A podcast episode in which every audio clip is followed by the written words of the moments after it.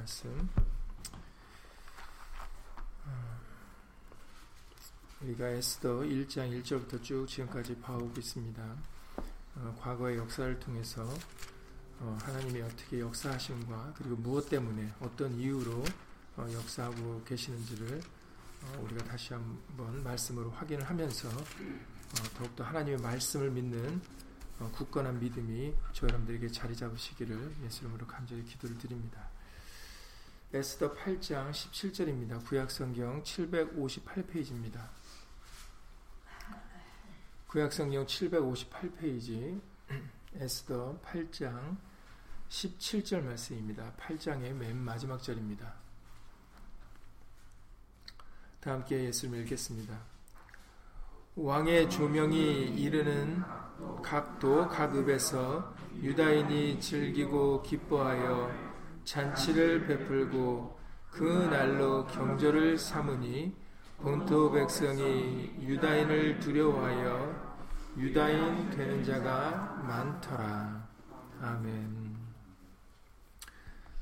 과거에는 이 당시에는 어, 다른 민족들이 유다인을 유다인을 두려워해서 유다인이 되려고 했습니다. 그래서 유다인이 되는 자가 많더라 이렇게 말씀하셨잖아요. 오늘날에는 어, 예수 그리스도인이 되셔야 되겠습니다. 네, 이제는 율법과 복음에서의 큰 차이점은 율법은 하나님께서 정하신 민족과 사람만 가능했지만 그러나 복음은 누구든지 아무든지 다 하나님의 말씀과 하나 될 수가 있습니다. 하나님의 백성이 될 수가 있는 것이죠. 그래서 중요한 것은 예수로 말미암아 복음은 예수로 말미암아 모든 것이 이루어져야 되는 것이 복음입니다. 그래서 우리는 이제는 유다인이 되는 게 아니라 이제는 우리는 예수 그리스도인이 되셔야 되겠습니다. 그래야 어, 우리 모두는 어, 살 수가 있습니다. 생명을 얻을 수가 있고 하나님의 나라를 유업으로 상속받을 수 있는 줄 예수 믿습니다. 그래서 오늘 어, 이 당시에는 많은 민족들이 유다인이 되려고 했지만 이제 저 여러분들은 예수 그리스도인이 되어야 된다는 것을 다시 한번 말씀으로 확인하는 시간을 갖도록 하겠습니다. 말씀에 앞서서 잠시 먼저 예수님으로 기도드리시겠습니다.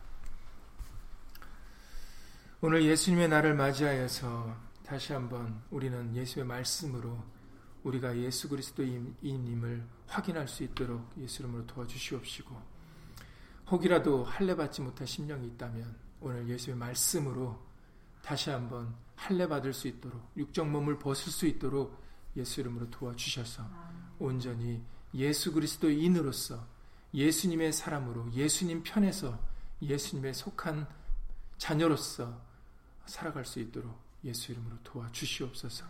함께한 우리들 뿐만 아니라 함께하지 못한 믿음의 식구들과 그리고 인터넷을 통해서 간절한 심령으로 예수님의 말씀을 사모하는 모든 심령들 위에도 동일한 예수님의 말씀의 깨달음과 은혜로서 예수 이름으로 함께하여 주시옵소서. 주 예수 그리스도 이름으로 감사하며 기도드렸사옵나이다. 아멘. 이제 여러분들이 에스더 말씀을 쭉 봐와 지금까지 봐오고 있기 때문에 왜 본토 백성이 유다인을 두려워했는지를 이제 알게 되실 겁니다. 사실은 이 전까지는 유다인들이 두려워했죠. 왜 유다인들이 두려워했습니까? 어, 하만의 꾀로 인하여 첫 번째 조선은 어, 모든 민족이 어, 유다 민족을 멸할 수가 있는 그런 권리가 있었습니다. 그게 첫 번째 조선의 내용이었죠. 여러분들 잘 아시라고 봅니다.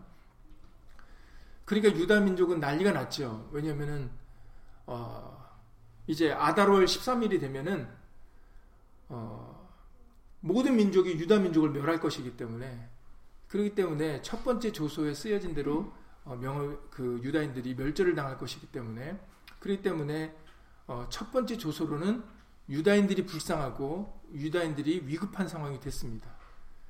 근데 아시다시피 에스더 8장으로 넘어오면서 이제 에스더와 모르드게를 통해서 그들이 자신을 낮추고 하나님의 명령 행하기를 어, 정말 죽으면 죽으리다로 쫓아 행했을 때 어, 하나님의 은혜로 말미암아 국률과 자비와 사랑으로 말미암아 두 번째 조서가 이제 쓰여지게 되죠.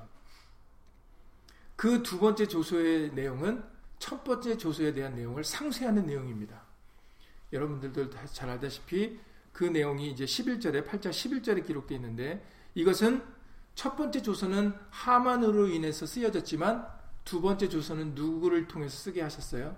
바로 모르드게를 통해서 쓰게 하셨습니다. 그러니까는 모르드게를 통해서 두 번째 조서가 쓰여졌으니까 그 내용은 유대인에게 굉장히 유리한 쪽으로 쓰여졌게 되겠죠. 첫 번째 율법은 하나님께서 모세에게 주신 것이지만 모세의 것이 아닙니다. 모세도 받은 거예요.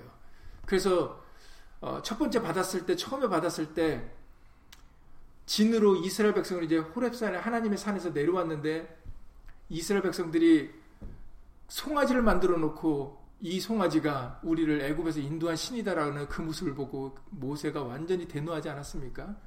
그래서 그냥 하나님이 주신 그 돌, 돌판을 그냥 깨뜨려 버렸습니다.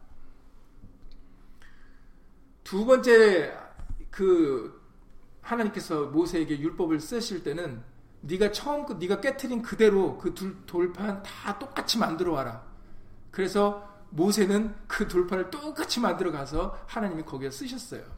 그래서 우리는 그 장면을 통해서 모세는 아니 율법은 모세를 통해서 그냥 쓰여진 게 아니라 하나님께서 모세에게 주신 것임을 다시 한번 분명하게 우리에게 알려주고 계십니다. 모세의 것이 아닙니다. 그러나 복음은 다르죠.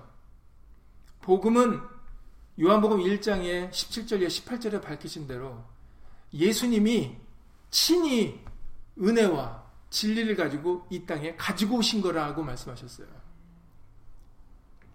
복음은 누구에게 사람에게 주어진 게 아닙니다.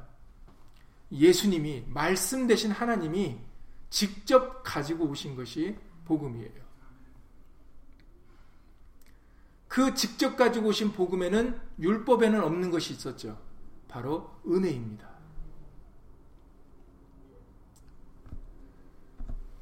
그렇기 때문에 우리가 이제 신약이 오기에 앞서서 이 에스더 장을 볼 때 이 에스더서가 우리에게 중요할 수밖에 없는 것은 먼저는 유대인이고 그 다음에 헬라인인 이방인인 우리들에게 중요할 수밖에 없는 것은 두 번째 조소가 갖는 의미가 동일하기 때문입니다.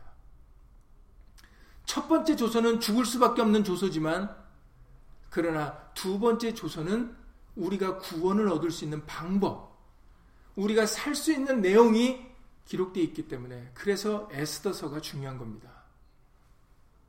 에스더서를 통해서 이제 당시에는 오지 않았지만 훗날에 우리에게 이를 두 번째 언약, 새 언약, 신약, 그것에 대한 기대감과 그것에 대한 정말 기쁨과 즐거움을 에스더서를 통해서 먼저 우리에게 가르쳐 주고 계십니다. 유대인들은 오늘 말씀 같이 그날로 경절을 삼으니 이것을 불인절이라 일컫고 그날을 기념했습니다. 기쁨의 절기로 삼았죠. 마찬가지로 곧 우리에게도 불임절이 임하게 될 것입니다. 기쁨의 날이 우리에게 임하게 될 것입니다. 우리는 그 약속을 바라보고 가는 사람들이에요. 약속의 자녀들입니다. 그러니까는 이 두 번째 조소가 갖는 의미, 그리고 이 두 번째 조소가 저 여러분들에게 주시는 그 굳건한 믿음, 담대함, 이것을 저와 여러분들도 가지고 우리가 살아가야 되겠습니다. 그래서 우리가 예수 그리스도인으로 살려고 하는 것이죠. 두 번째 조소의 내용은 여러분들 잘 알다시피 11절에 조소에는 왕이 여러 고을에 있는 유다인에게 허락하여 저희로 함께 모여 스스로 생명을 보호하여 각도의 백성 중 세력을 가지고 저희를 치료하는 자와 그 처자를 죽이고 도륙하고 진멸하고 그 재산을 탈취하게 하되 아소에로 왕의 각도에서 아달월 곧 12월 13일 하루 동안에 하게 하였다라는 내용이 기록되어 있다라고 전해 기록되어 있습니다. 알려주시고 있습니다. 그러니까는 첫 번째 조서하고 달리 두 번째 조서에게는 유대인을 죽이려고 하는 시도하는 자들 그리고 유대인을 미워하는 자들을 유대인이 스스로가 먼저 죽일 수가 있어요. 유대인에게 생명을 죽일 수 있는 자기 생명을 지킬 수 있는 보호할 수 있는 그런 권리가 바로 두 번째 조서에는 기록되어 있는 겁니다. 그러다 보니까는 본토 백성들이 유대인을 두려워할 수밖에 없어요. 왜냐하면 유다인에게 잘못 보이면 유다인에게 밑보이면 자기와 모든 가족이 멸절을 당할 수가 있거든요. 그래서 이 두 번째 조소가 두려워서 그 본토 백성들 다른 민족들은 살기 위하여 유다인이 되려고 했던 것입니다. 유다인이 되려고 됐던 것이죠. 돌이켜서 유다인을 두려워하여 유다인 되는 자가 많더라라고 이렇게 기록되어 있습니다.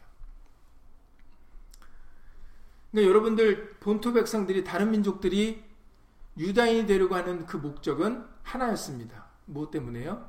예, 살기 위해서.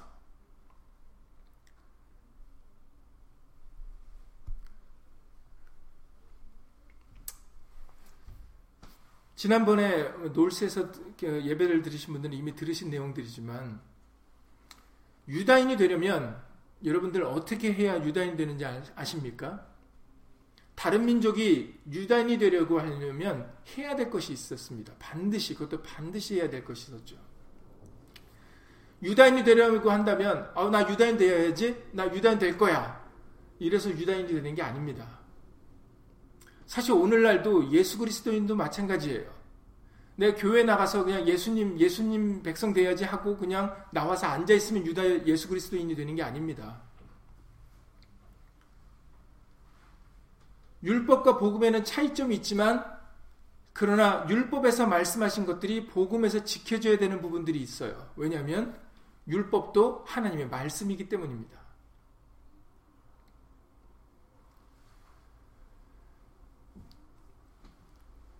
과거에 다른 민족이 유다 민족이 되려면 하나님께서는 반드시 행하라는 것이 있었어요. 그것은 무엇입니까? 바로 할례입니다. 여러분들 잘 아시는 대로 이 할례는 하나님께서 아브라함에게 하셨던 말씀이에요. 창세기 18장 9절 이하 14절의 말씀에 기록되어 있습니다. 창세기 18장 9절 이하 14절을 보면 하나님이 또 아브라함에게 이르시되 그런즉 너는 내 언약을 지키고 네 후손도 대대로 지키라. 그러시면서 이런 말씀을 하십니다. 너희 중 남자는 다 할례를 받으라.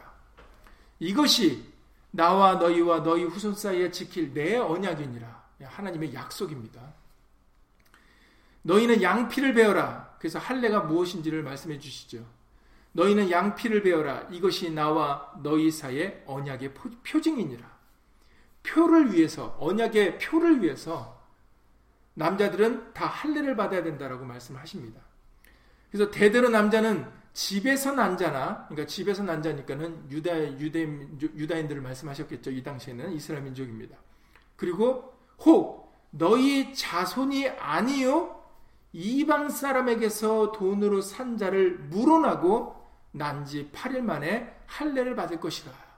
그래서 여기서도 할례를 말씀하실 때 이스라엘 민족만 말씀하신 것이 아니라 다른 이방 민족이라도 돈으로 사서 너에게 속한 백성이 속한 자가 되었다면 그도 할례를 받아야 된다라고 말씀하셨어요. 그러시면서 덧붙여서 말씀하시기를 만약에 할례를 받지 않으면 그러면 어떻게 될까? 설명을 하십니다. 14절에 창세기 18장 14절에 할례를 받지 아니한 남자 곧 그 양피를 베지 아니한 자는 백성 중에서 끊어지리니 그가 내 언약을 배반하였습니다. 그래서 할례를 받지 않으면 하나님의 언약을 배반한 자라고 어, 정해져서 그래서 하나님의 그 백성 중에서 끊어지게 될 것이다라는 거예요. 굉장히 어미로운 말씀입니다. 백성이 되지 못하게 한다라는 것이니까. 그렇기 때문에 어, 하나님의 백성에 속하는 자가 되려면 율법에는 이스라엘 민족이죠. 이스라엘 민족에게 민족이 되기 위해서는 반드시 할례를 행해야 되는 것입니다. 출애굽기 12장의 48절 이하 49절에서도 이렇게 말씀하셨어요. 출애굽기 12장 48절 이하 49절에 너희와 함께 거하는 타국인이 타국인이니까 유대인 이스라엘 민족이 아니죠. 너희 중에 함께 거하는 타국인이 여호와의 유월절을 지키고자 하거든 그 모든 남자는 할례를 받은 후에야 가까이 하여 지킬지니 곧 여기서 이 부분이 중요합니다. 곧 그는 본토인과 같이 될 것이다 이렇게 말씀하셨어요. 타국인이지만 그가 할례를 받는다면 그는 본토인과 같을 것이다. 다시 말해서 유다인과 같을 것이다. 이렇게 말씀하셨어요. 이게 하나님의 율법입니다.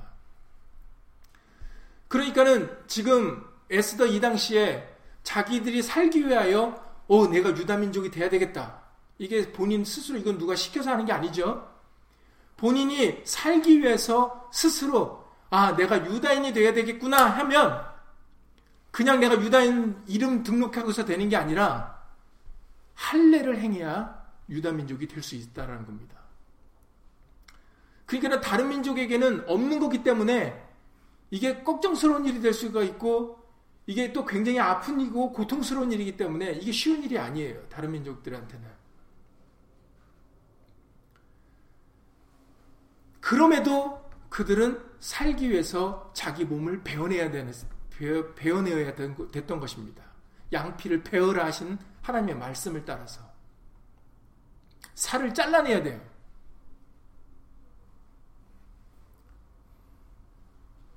그래야 본토인과 같을 수 있기 때문에 유다인과 같을 수 있기 때문입니다. 본토인에게나 계속해서 출애굽기 12장의 49절에 본토인에게나 너희 중에 우고한 이방인에게나 이 법이 동일하니라 이렇게 또 아주 강조해서 말씀하십니다. 그러니까 유대인이든 이스라엘 민족이든 타국인이든 동일한 법이 적용된다는 거예요. 여기서 동일한 법은 율법입니다. 동일한 법이 적용되는데 양피를 배워야 되는 할례를 받아야 되는 것이 어, 유대인이든 이스라엘 민족이든 타국인이든 다른 이방 백성이든 동일하게 적용된다는 거죠. 그가 원한다면 그게 조건이에요. 그가 타국인이 여호와의 유월절을 지키고자 하거든이에요. 강제가 아닙니다. 그들이 스스로 원한다면 할례를 받아야 된다는 거죠. 과거에 희위 족속의 그 추장의 아들이 족속의 우두머리 아들이 그 어, 출애굽기 34장의 말씀에 기록되어 있는데 이제 안 좋은 역사입니다.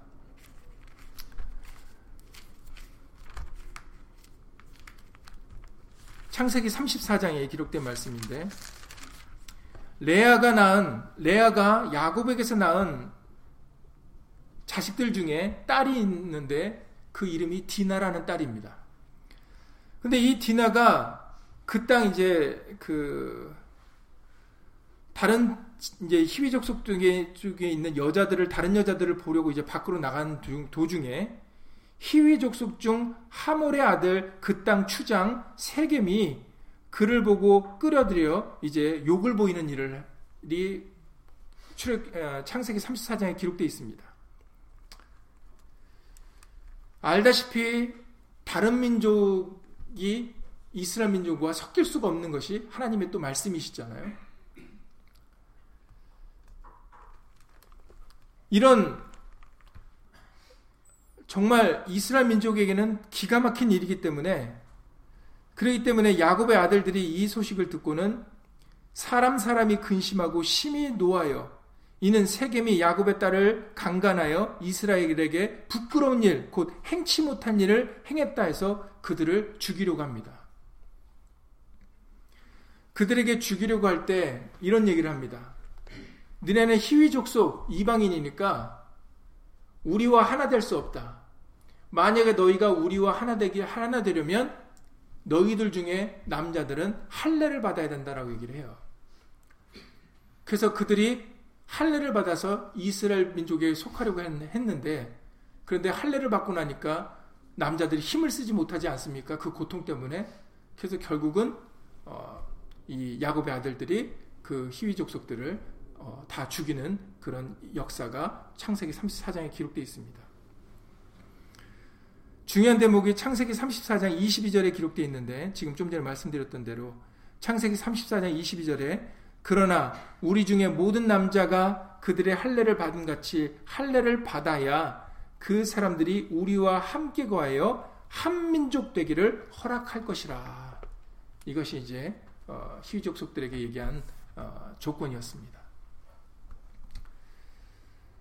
그러니까 이런 과거의 역사들을 통해서 여러분들이 볼 때 할례의 중요성에 대해서 우리가 깨달음을 받을 수가 있는 거죠.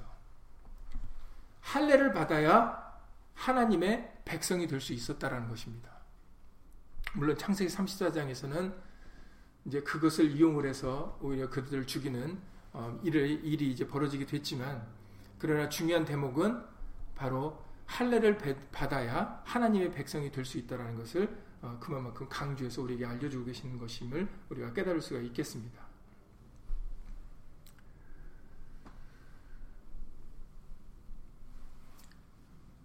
예레미야의 4장 1절 이하 4절의 말씀에 보시면은 예레미야 4장 1절 이하 4절에 보면은 예레미야 선지자들을 통해서 하나님께서는 이스라엘 백성들에게 이런 얘기를 하십니다. 스스로 할례를 행하라 이렇게 말씀을 하세요. 이게 이제 완전 반전인데 지금까지는 지금 이스라엘 민족과 유다인들은 스스로가 자신을 할례 받은 민족이라고 생각을 하죠. 왜냐면 자신들의 육체의 양피를 베었으니까. 그런데 갑자기 예레미야 선지자를 통해서는 하나님께서 이스라엘 민족에게 스스로 할례를 행하라라고 그렇게 얘기를 하세요. 그러니까 이스라엘 민족에게는 그 예레미야 선지자의 말을 들었을 때 아니 이미 우리는 벌써 조상적부터 대대로 할례를 행한 민족입니다. 의문이 들지 않겠습니까? 왜냐하면 할례 받은 사람에게 하나님께서는 예레미야 선지자를 통해서 스스로 할례를 행하라고 얘기를 하시니까. 예레미야 4장 1절 이하 4절 말씀을 읽어, 드리면 여호와께서 가라사대 이스라엘아 네가 돌아오려거든 내게로 돌아오라 이렇게 말씀을 하세요. 이스라엘 민족아 지금 다른 민족에게 얘기하시는 게 아닙니다. 이스라엘 이스라엘아 네가 돌아오려거든 내게로 돌아오라. 네가 만일 나의 목전에서 가증한 것을 버리고 마음이 유동치 아니하며 진실과 공평과 정의로 여호와의 삶을 가리켜 맹세하면 열방이 나로 인하여 스스로 복을 빌며 나로 인하여 자랑하리라. 그러니까는 너희는 내게로 돌아오라 이렇게 말씀하시는 것이죠.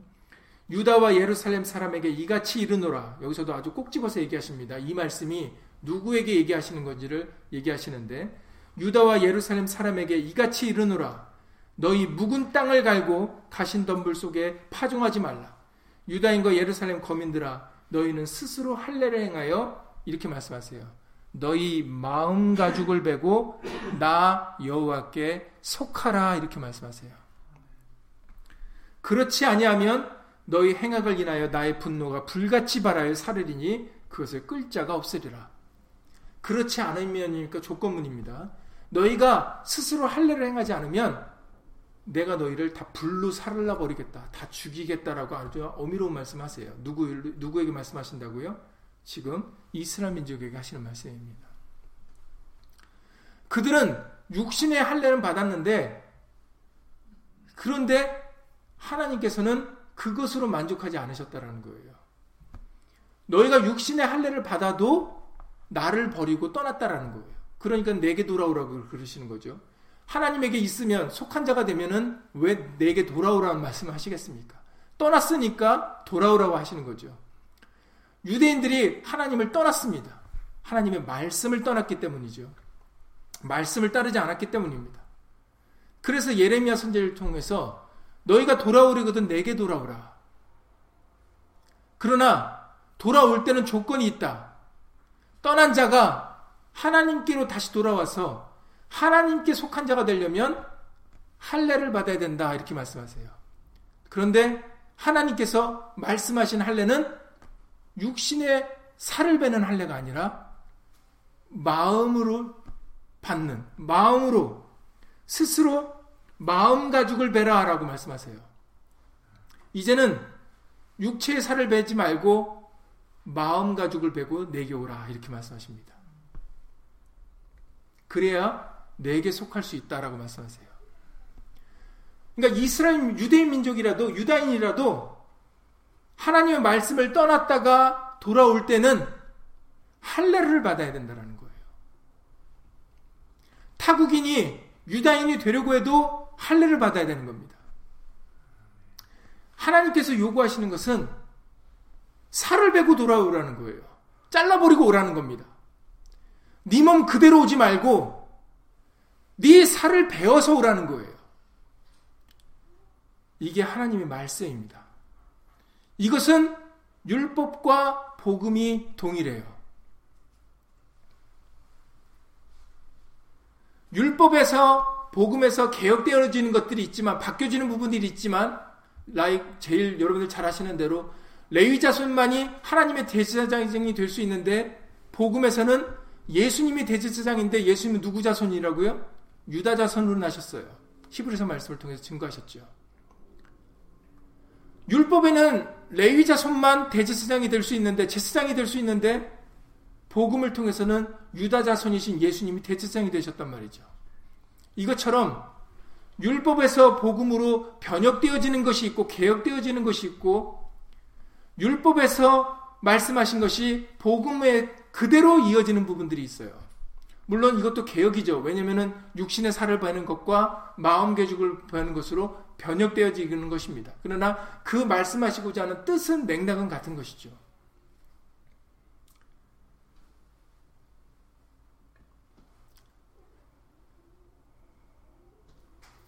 하나님께서 우리에게 요구하시는 것은 하나님께 속하려면 하나님의 백성이 되려면 우리 모습 그대로는 안 된다라는 것이에요. 살을 잘라내야 된다는 겁니다. 베어내야 버려야 된다는 거죠.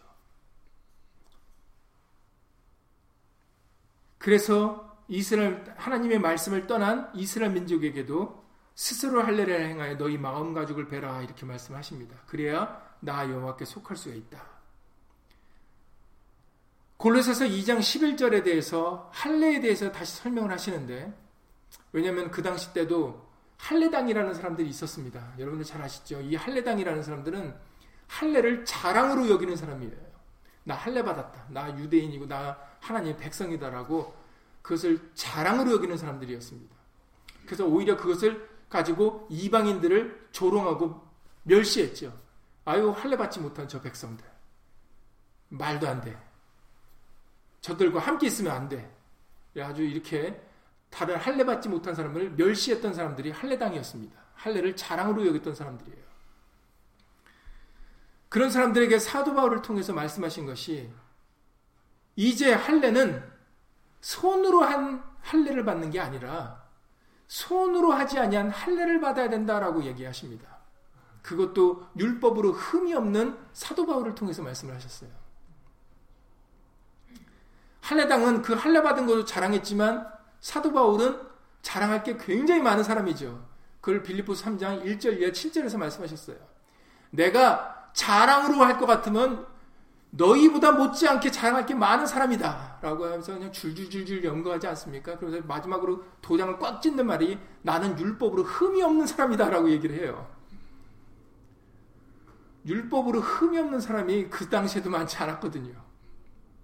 근데 사도 바울의 얘기를 말하기를 나는 율법으로 흠이 없는 자다라고 그렇게 아주 자랑하는 사람에게 그렇게 얘기를 합니다. 그랬던 나도 예수님을 알게 되고 그 말씀을 들었을 때 그 지식이 가장 고상함으로 인해서 내가 그동안 내 자랑으로 여겼던 내게 유익으로 여겼던 걸 다 배선물같이 오해물같이 여겼다 버렸다라고 얘기를 합니다. 그게 할례예요. 그게 손으로 하지 아니한 할례입니다. 그래서 골로새서 2장 11절에서 그 할례에 대한 정의를 말씀하시죠. 그 안에서 예수 안에서 너희가 손으로 하지 아니한 할례를 받았으니 곧 육적 몸을 벗는 것이요 그리스도의 할례니라. 다시 한번 할례를 정의하시는데 이거는 아브라함에게 말씀하셨던 모세를 통해서 율법으로 들려주셨던 그 육적인 할례가 아니라 누구의 할례라고요? 그리스도의 할례. 예, 여러분. 율법의 할례냐, 그리스도의 할례냐는 여러분들이 구분을 하셔야 돼요. 그리고 율법의 할례는 누구만 받을 수 있어요? 남자만 받을 수 있죠. 왜냐면은 남자들이 가지고 있는 그 육체의 몸을 살을 베어내는 거, 내야 되는 거니까. 그러나 복음은 손으로 하지 않냐 할례, 곧 그리스도의 할례니까 모든 사람이 받을 수 있는 할례인 겁니다. 그게 율법과 복음의 차이점입니다.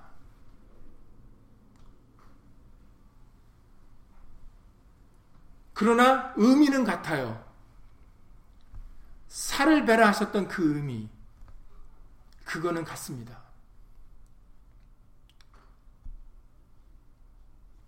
우리의 과거, 옛사람, 옛모습을 가지고는 바로 예수님의 속한 예수님의 자녀, 백성이 될 수 없다라는 것이에요. 그래서 여러분들이 이제는 하도 들어서 잘 아시는 거의 외우다시피 하는 말씀 있지 않습니까? 누가복음 9장 23절입니다. 누가복음 9장 23절에 예수님은 자신을 따르는 그 많은 무리들에게 이렇게 얘기하십니다. 아무든지 여기서 이게 복음이죠. 아무든지입니다. 누구든지라는 거죠. 율법은 이스라엘 민족 유다인이 아니면 안 되었습니다. 그러나 예수님 따르는 무리들에게 말씀하십니다. 아무든지 나를 따라오려거든 자기를 부인하고 날마다 제 십자가를 지고 나를 쫓을 것이니라. 이게 그리스도의 할례입니다. 나라는 사람을 내 생각을 내가 가지고 있는 지혜나 명철을 가지고 예수님을 따르면 안 돼요. 그러면 따를 수가 없습니다. 예수님에 속한 사람이 될 수가 없어요. 그래서 고린도 후서 10장 5절에 6절에서 고린도 후서 10장 5절에 6절에 모든 이론을 파라 그러셨어요. 하나님 아는 것에서 높아진 말씀보다 높아진 모든 것을 다 파하고 그동안 내가 알고 있었던 것 그동안 내가 유익이라 생각했던 거, 아까 빌리포 3장에 사도 바울이 나는 율법으로 흠이 없는 자로다. 나는 할례 받은, 나도 할례 받은 자고, 나는 히브리인 중에 히브리인이고, 나는 가말리알 교법사로부터 그 최고의 학문을 배웠던 율법 중에 율법자의 율법을 쫓았던 그것도 열심당원이었던 나지만 그러나 그것이 잘난 오히려 내 네가 그동안 자랑이라고 했던 것들이 오히려 내가 버려야 되는 것들이었다는 거예요. 여러분들이 지금까지 인생을 사시면서 각자가 체질과 생각하는 게 다 달라요. 그래서 여러분들이 믿고 의지하는 것들이 있습니다. 여러분들이 지금까지 살면서 믿고 의지했던 것들이 있어요. 그리고 자랑으로 삼았던 것들이 있습니다. 그 자랑은 사람마다 다 달라요. 여러분들이 믿고 의지하고 자랑했던 것들이 오히려 여러분들이 예수 이름으로 잘라내야 되는 것들입니다. 그것이 예수 그리스도가 아니라면 예수 그리스도였다면은 당연히 가지고 그 흔적을 가지고 있어야죠. 그 흔적이 있어야 우리는 예수님의 백성이기 때문입니다. 그러나 여러분들이 알고 있고 믿고 있고 의지하고 자랑했던 것이 예수 그리스도가 아니라면 그것은 예수 이름으로 잘라내야 될 것입니다. 할례 받아야 될 것입니다. 왜 우리에게 말해나 이래나 다 주 예수 이름으로 하라고 하시는지 아십니까? 그게 할례 받은 자의 표징이기 때문입니다. 아까 할례는 왜 하라신 거예요? 그 뜻도 같아요. 아브라함에게 너와 네 백성들은 대대로 할례를 행할지니 하셨던 이유가 뭐라고요? 그게 언약의 표다. 그걸 하나님이 표로 삼겠다라는 거예요. 표징으로. 지금은 육체로 하는 게 아니라고 말씀하시, 말씀드렸습니다. 지금은 예수의 이름이 하나님이 표시는 표예요. 구원의 표입니다. 우리에게 다른 것을 요구하시는 게 아니에요. 모든 것이 예수로 말미암는 건지를 하나님은 보시는 겁니다. 그게 율법과 복음의 큰 차이점이에요. 그래서 그것을 예수님이 최후의 만찬 때 내가 곧 길이요 진리요 생명이니 나로 말미암지 않고는 아버지께로 올 자가 없느니라 그러셨어요. 모든 것은 예수로 말미암아야 돼요. 이것을 요한복 10장에서 나는 양의 문이다라고 말씀하신 겁니다. 문으로 들어가지 아니하고 다 다른 길로 가는 자는 다 도적이요 강도라고 절도라고 말씀하셨어요. 오직 양의 문이 대신 그 문으로만 드나들어야 꼴을 얻을 수가 있고 구원을 얻을 수 있다라고 요한복음 10장의 1절에 쭉 11절 12절까지 말씀하셨습니다. 그리고 내 양은 내 음성만 듣는다 그러셨어요. 타인의 음성은 알지 못하는 거로 타인의 음성을 듣지 않는다. 내 양은 오직 내 음성만 듣고 나를 따른다라고 말씀하셨습니다. 예수님이 선한 목자시기 때문에 모든 것은 예수로 말미암아 되어져야 됩니다. 예수로 말미암지 않는 것은 그것은 다 예수 이름으로 할례 받아야 되는 것들이에요. 그래서 사도 바울도 나는 날마다 죽노라라고 고린도전서 15장 31절에서 말씀하신 겁니다. 여러분, 여러분들 생각 속에 주는 생각, 여러분들 마음 속에 드는 마음, 느낌들, 여러분들이 경험하셨던 경험들, 여러분들이 세상에서 배웠던 그 지식들, 이것들이 예수 이름으로 할례 받아야 되는 것들이에요. 할례 받지 않으면 예수님께 속하지 못해요. 말씀에 속하지 못합니다. 하나님이 우리에게 요구하시는 것은 너희가 살기 위해서 생명을 위하여 내게 속하기를 원하거든 너희 것을 배워라는 거예요. 과거에는 육적인 몸이지만 복음에는 우리 마음 가죽입니다. 그래서 로마서 2장 28절 이하 29절에도 말씀하셨어요. 로마서 2장 28절 이하 29절에 대저 표면적 유대인이 유대인이 아니요 보여지는 유대인이 유대인이 아니라는 거예요. 표면적 육신의 할례가 할례가 아니라 할례가 아니라고 말씀하십니다. 보여지는 것으로 판단하지 말라라고 말씀하시는 겁니다. 외모로 사람을 판단하지 말라라는 것이죠. 오직 이면적 유대인이 유대인이며 이면적 내가 진실로 속 사람이 예수님의 말씀을 믿고 그 말씀을 따르는 것이 유대인이며 할례는 마음의 할지니 신령에 있고 의문에 있지 아니한 것이라. 이 증서에 있지 않다라는 겁니다. 그 칭찬이 사람에게서가 아니요 그 이유는 사람에게서 칭찬받으려고 하는 게 아니라 다만 하나님에게서니라. 그렇죠. 할례당들은 자신의 육체의 할례를 자랑함으로 인해서 사람에게 자랑 증거받으려고 했어요. 나 할례당이야. 나 할례 받은 사람이야. 오늘날도 교회에서 주는 세례증 받고 세례교인이라고 하는 사람들이 있습니다. 이게 말이 됩니까? 교회에서 누구를 판단해서 세례증을 나눠주고 세례교인이라고 하는 것이 말이나 되는 얘기입니까? 그게 성경입니까? 그 칭찬이 사람에게서가 아니요 다만 하나님에게서니라. 예수님이 인정해 주셔야 인정을 받을 수가 있는 거지. 사람과 교회가 당신 이런 사람이요라고 얘기한다고 그것이 인정되는 겁니까? 칭찬되는 것입니까? 성경에서는 복음에서는 할례와 세례를 동일하게 놓고 있습니다.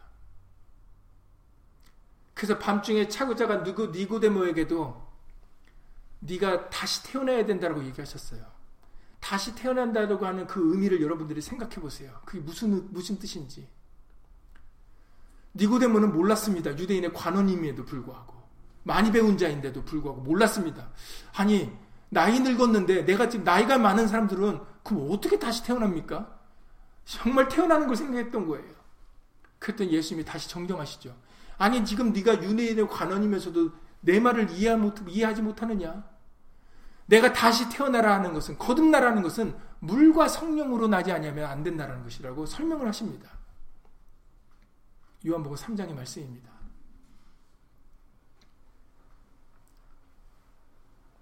이제는 우리가 물과 성령으로 다시 태어나야 돼요. 옛사람과 옛것이 죽어져야 됩니다. 그래서 할례와 세례는 같은 의미예요. 그렇기 때문에 세례도 물속에 들어갔다 나온다고 해서 내가 세례교인이 되는 게 아닙니다. 교회에서 발급되는 세례증 받았다고 세례교인이 되는 게 아니에요.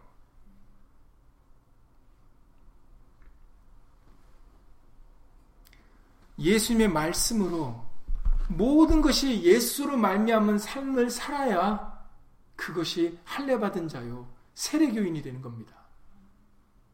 그게 그리스도의 할례요 그리스도의 세례라고 골로새서 2장 11절 12절에서 연달아 말씀하셨어요. 11절에서는 그리스도의 할례, 그 다음 절 12절에서는 그리스도의 세례에 대해서 말씀하셨습니다. 예수님과 함께 죽고 예수님과 함께 사는 것이다. 그래서 사도 바울이 갈라디아서 2장에서 21절에서 말씀하셨잖아요. 내가 그리스도와 함께 십자가에 못 박혔나니. 아니 사도 바울이 정말 실제로 십자가에 못 박혔습니까? 예수님하고 같이 못 박힌 사람은 사도 바울이 아니라 두 강도였잖아요. 근데도 사도 바울이 이렇게 얘기합니다. 내가 그리스도와 함께 십자가에 못 박혔나니. 근데 설명을 하시죠. 그런즉 이제 내가 산 것이 아니요 내 안에서 그리스도께서 사신 것이라. 이제 내가 사는 것은 내가 육체 가운데 사는 것은 나를 사랑하사 나를 위하여 죽으신 하나님의 아들을 믿는 믿음 안에서 사는 것이라라고 고백을 합니다. 그게 세례예요. 물 속에 들어갔다 나오는 게 세례가 아니라 모든 것이 예수님의 영광을 위하고 예수 이름을 나타내고 예수님을 자랑하고 예수님을 높이는데 우리의 생각과 마음을 다 하지 다 하는 것이 그것이 할례 받은 자요 세례 받은 세례 교인입니다. 그런 자들이 예수님께 속한 자들이에요. 여러분, 이제 시간이 다 됐기 때문에 지금 짧게, 다시 짧게 해서 다시 한번 말씀을 드리겠습니다. 스가랴 선지자를 통해서 다시 전개하시는데 뭘 전개하냐면 다른 선지자와도 마찬가지예요. 스가랴의 선지자에게 그 날에 대한 얘기를 하십니다. 스가랴에는 유독 많이 나오는 날이 그날, 그날이에요. 여러분들 이제 잘 아십니다. 당시에 그 스가랴 선지자 얘기를 들을 때는 도대체 그날이 언제야? 그날, 그날 하는데. 이랬죠. 오늘날 우리가 말세가 언제 말세 말세 하는데 이런 거 같은 느낌입니다. 그날에는 이렇다. 그날에는 이렇다. 그날에 이렇다 이런단 말이죠. 근데 이제 저 여러분들은 그날이 언젠지 아세요? 그날이 바로 예수님 오실 때라는 것을 이제 우리는 압니다. 왜냐면은 예수님 오셔서 스가랴 선지자에 대한 하신 말씀을 다 이루셨으니까.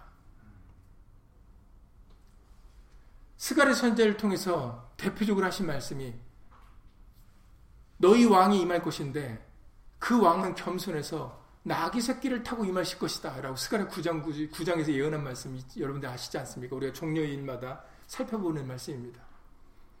예수님이 예루살렘에 입성하실 때 나귀 새끼를 타고 입성하셨어요. 그 예언도 스가랴의 예언이었습니다.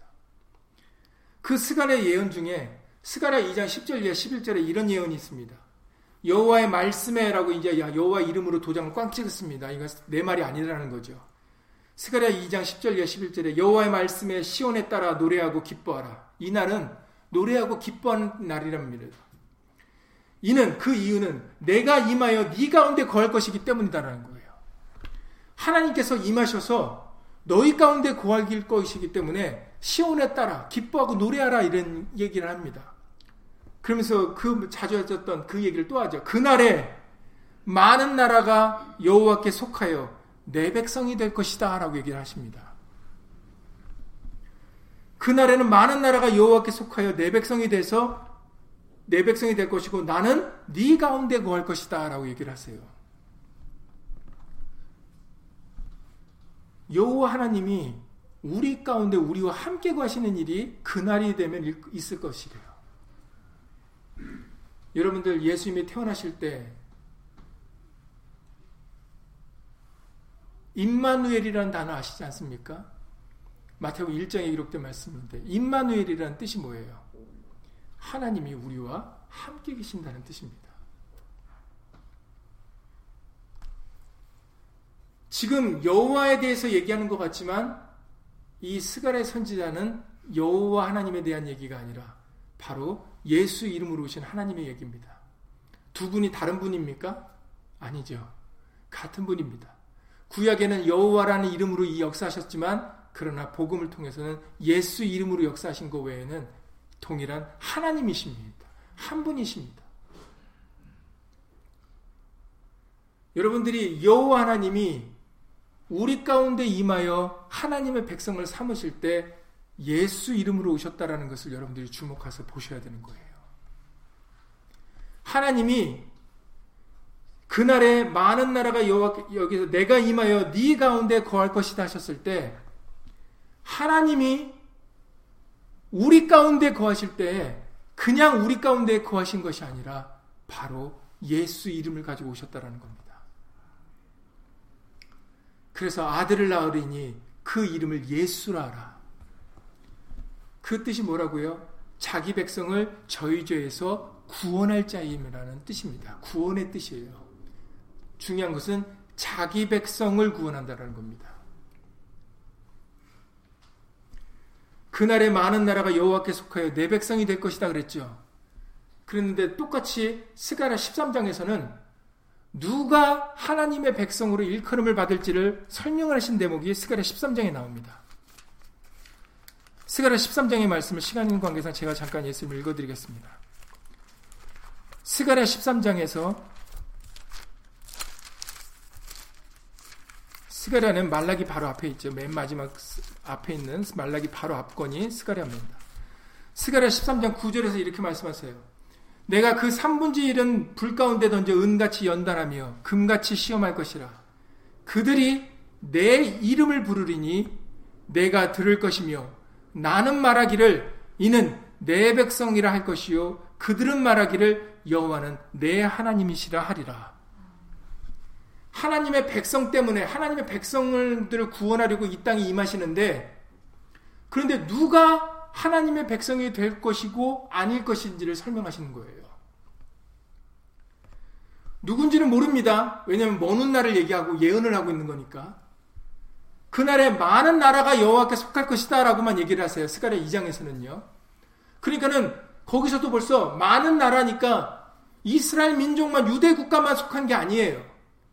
이 세상의 많은 나라에 하나님께서 임하실 때 유대 이스라엘 민족에게 임하시는 것이 아니다라는 겁니다.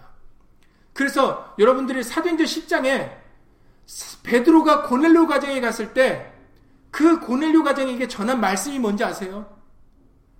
스가랴 10장에 34절과 35절에 보시면은 원래는 그 당시에 유대인의 법은 무슨 법이라고요? 유대인과 가까이 하는 것은 위법이에요. 법을 어기는 겁니다. 그러니까 유대법은 이방인과 짝해서는 안 돼요. 왜냐하면 할례 받지 못한 민족이니까. 그런데 베드로도 베드로가 혹시라도 안 갈까봐 그 전날에 고넬료가 보내는 사람이 오기 전에 꿈을 꾸게 하셨죠. 부정한 것을 보이시면서 먹으라고 한다는 얘기죠. 근데 율법에는 부정한 것을 만져도 안 되고 먹어도 안 돼요. 그게 율법입니다. 근데 하나님께서는 부정한 것을 보이시고 이걸 먹으라 그런다는 거죠. 베드로에게.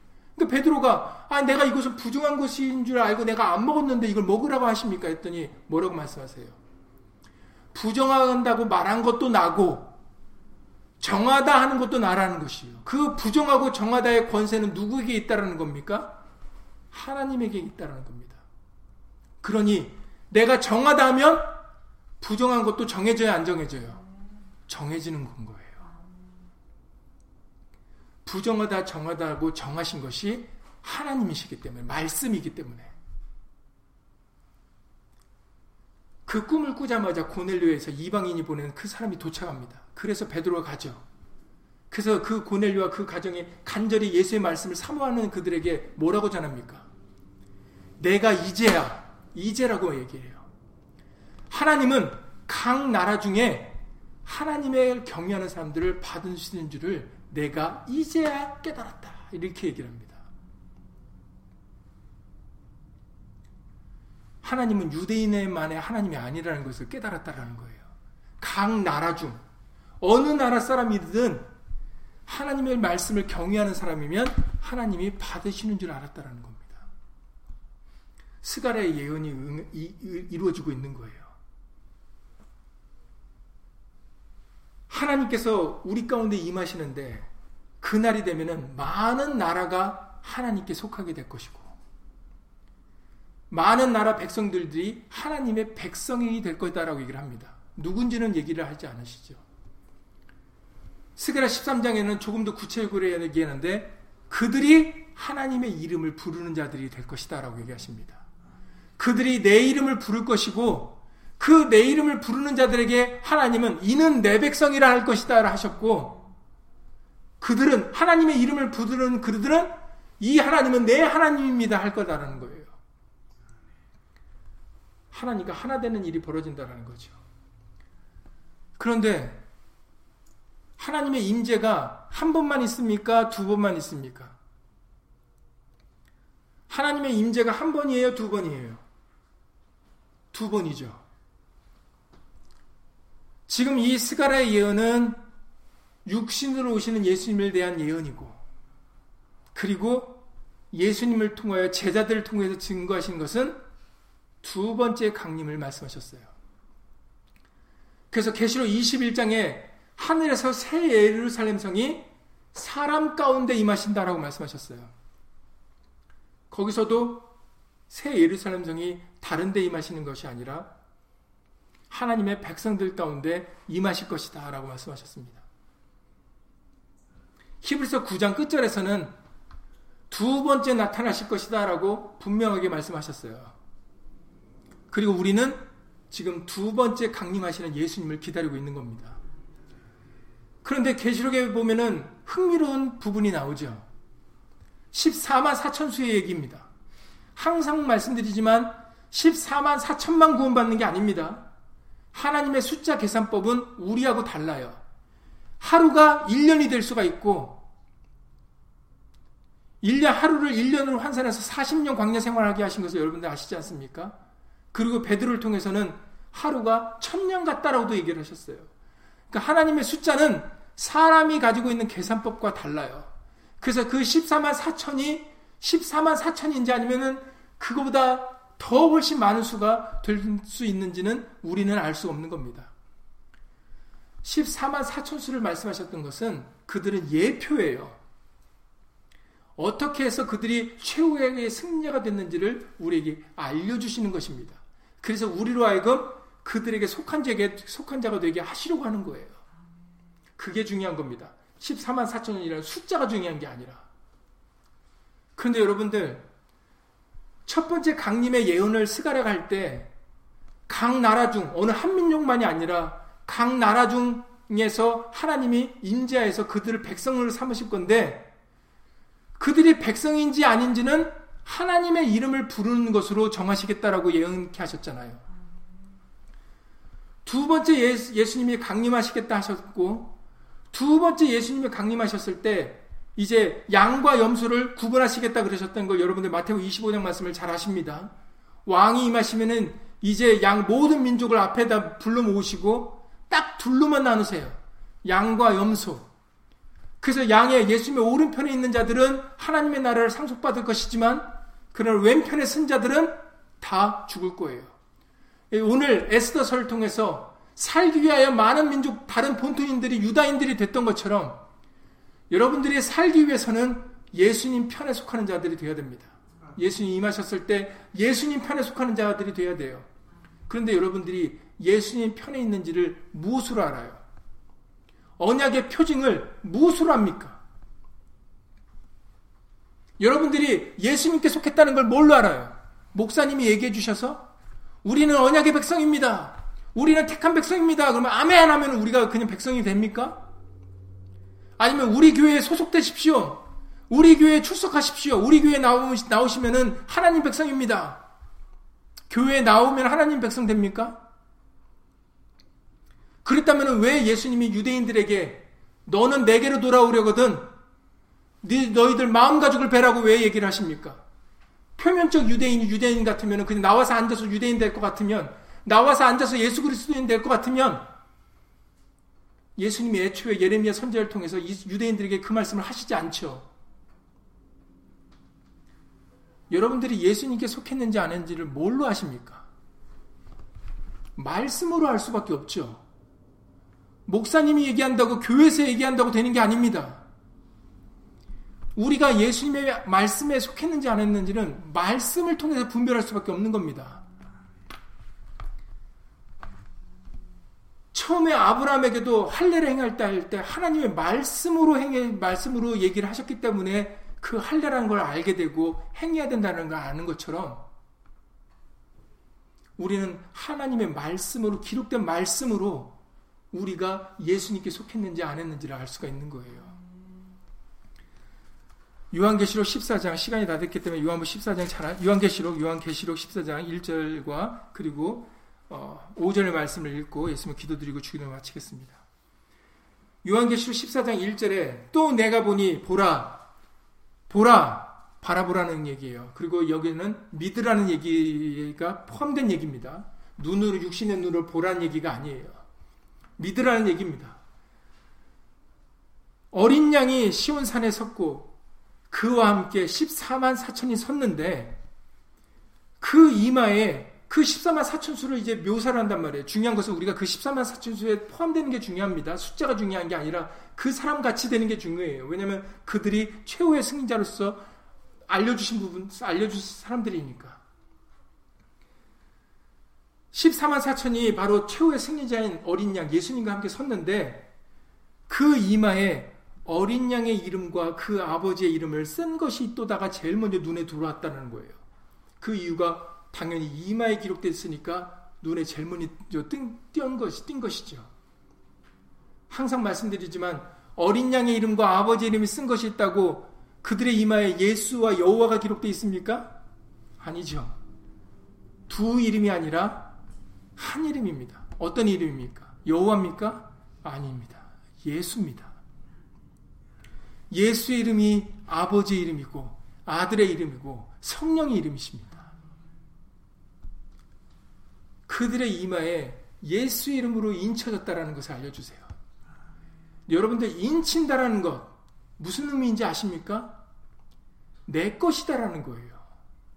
내 것이다라는 의미입니다. 예수 이름으로 인쳐진 자에 대해서 그 다음에 이제 설명을 하시는 게 5절의 말씀입니다.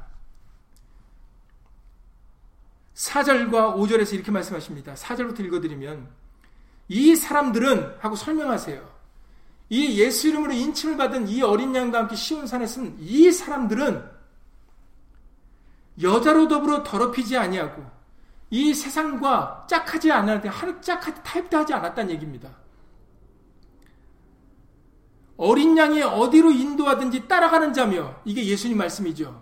내 양은 내 음성을 듣고 타인의 음성을 알지 못하는 거로 타인을 따르지 않고 나를 따른다 그러셨어요. 예수님의 음성을 알아듣고 예수님의 오직 말씀만 따르는 자들이라는 겁니다. 그리고 사람 가운데서 사람들 가운데서 구속을 받았다는 거예요.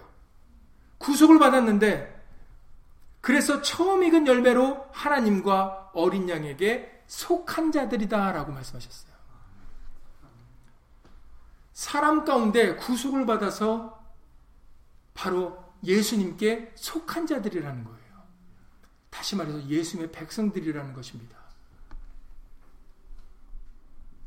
이들이 새 예루살렘성에서 예수님과 영원토록 사는 사람들입니다. 어떻게 안다고요? 예수님의 백성인 것을 바로 예수 이름으로 인쳐졌는가? 그리고 세상에 속한 말, 세상과 타협했는가? 오직 어린 양의 음성만 듣고 따르는 자인가? 그것으로 예수님께 속한 자와 아닌 자를 구분할 수 있다라고 우리에게 말씀을 하고 계신 겁니다. 우리는 두 번째 강림하시는 예수님을 기다리는 자예요. 두 번째 강림하시는 예수님을 기다릴 때 우리는 예수님께 속한 자들이 되셔야 됩니다. 예수님께 속하려면 뭐가 행해져야 된다고요? 할례가 행해져야 됩니다. 할례가 돼서 우리의 과거의 것들을 내려놓고 옛사람들을 내려놓고 예수의 말씀을 따르는 예수님께 속한 새 사람이 되어야 돼요. 바로 우리에게 예수 이름이 인쳐지는 역사가 우리에게 있어야 되고 그리고 예수 이름에 예수님으로 예수로 말미암은 예수님의 말씀을 쫓아 살아가는 신령들이 되어야 우리는 예수님께 속한 자들입니다. 그래서 여러분들 사도들의 행적이 기록된 사도행전을 보시면 과거에 없던 역사가 일어나죠. 제자들이 모든 거에 예수 이름으로 살아갑니다. 예수 이름으로 기도하고, 예수 이름으로 병든 자를 고치고, 예수 이름으로 귀신을 쫓아내고, 모든 것을 예수 이름으로 행하는 장면들이 바로 사도행전에 기록돼요. 그것이 바로 예수로 말미암은 삶이기 때문입니다. 그것이 예수로 말미암은 믿음이기 때문입니다. 그러니까 여러분들 예수 이름으로 이제 우리는 할례를 행하여 유다인의 과거인에게는 유다인에게 속해야 되지만 이제는 우리는 예수 그리스도인으로 살아가야 됩니다. 예수 그리스도인으로 살아가는 그 언약의 표징은 바로 예수의 이름입니다. 예수 이름으로 행하는 자가 바로 예수의 사람으로서 예수님께 속하여 예수님의 약속을 받는 자들이에요.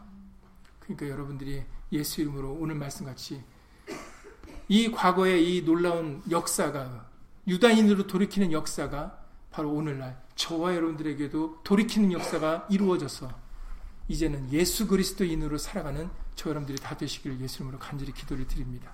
예수 이름으로 기도드리고 주기도를 마치겠습니다. 기뻐하여 잔치를 베풀고 그날로 그날로 경절을 삼으니 본토 백성이 유다인을 두려워하여 유다인 되는 자가 많더라. 아멘. 이 과거의 이 놀라운 하나님의 역사가 오늘날 우리에게도 동일하게 이루어질 수 있도록 예수 이름으로 도와주시옵소서. 우리에게는 곧 즐겁고 기쁜 예수님의 약속을 이루는 그 경절이 우리에게 이루어질 것입니다. 그 기쁨과 즐거운 날이 슬픔과 애통의 날이 되지 않기 위하여 이제 우리는 모두가 다 돌이켜 예수 그리스도인으로 살아가는 심령들이 되어야 되겠습니다. 오직 그 날이 기쁨의 날은 경절로 삼을 수 있는 백성들은 유다 백성 한 백성입니다. 오늘날도 많은 나라와 많은 족속들이 있지만 예수님의 두 번째 강림의 날이 기쁨의 날이 되고 그 날이 경절이 되는 그 민족은 그 사람은 오직 예수 그리스도인일 것입니다. 예수 그리스도만 그 날이 기쁘고 즐거운 날이 될 것입니다. 예수 이름으로 우리 모두는 돌이켜서 예수 그리스도인이 되셔야 되겠습니다. 예수 그리스도인은 예수 그리스도의 사람이 되는 것은 사람이 임명할 수 있는 것이 아니라 하나님의 말씀을 따를 때, 그 언약을 따를 때 될 수 있는 것입니다. 바로 할례의 언약이고 세례입니다. 우리가 예수의 말씀을 믿고 따라서 이제 우리의 살 남은 삶이 말에나 이래나 예수의 이름을 위하여 사는 삶이 되어질 때 우리는 할례 받은 백성이요 세례의 교인이 될 수 있는 줄을 예수님으로 믿사오니 이제 우리의 자랑이 그리고 우리의 높임이 우리의 나타내는 것이 오직 예수 그리스도만 되게 하여 주시옵소서. 예수 그리스도가 바로 하나님의 언약의 표징이십니다. 이제 우리는 예수가 있는 자들이 다 되는 예수님의 친백성이 되어 두 번째 예수님이 강림하시는 그 약속을 이루실 때 그날이 참으로 우리 모두에게 기쁘고 즐거우고 복된 날이 될 수 있도록 예수 이름으로 은혜 베풀어 주시옵소서. 주 예수 그리스도 이름으로 감사하며 기도드렸사옵나이다. 아멘. 하늘에 계신 우리 아버지요 이름이 거룩히 여김을 받으시오며 나라의 임하옵시며 뜻이 하늘에서 이룬 것 같이 땅에서도 이루어지이다. 오늘날 우리에게 일용할 양식을 주옵시고 우리가 우리에게 죄 지은 자를 사여 준 것 같이 우리 죄를 사여 주옵시고 우리를 시험에 들게 하지 마옵시고 다만 악에서 구하옵소서 나라와 권세와 영광이 아버지께 영원히 싸움나이다. 아멘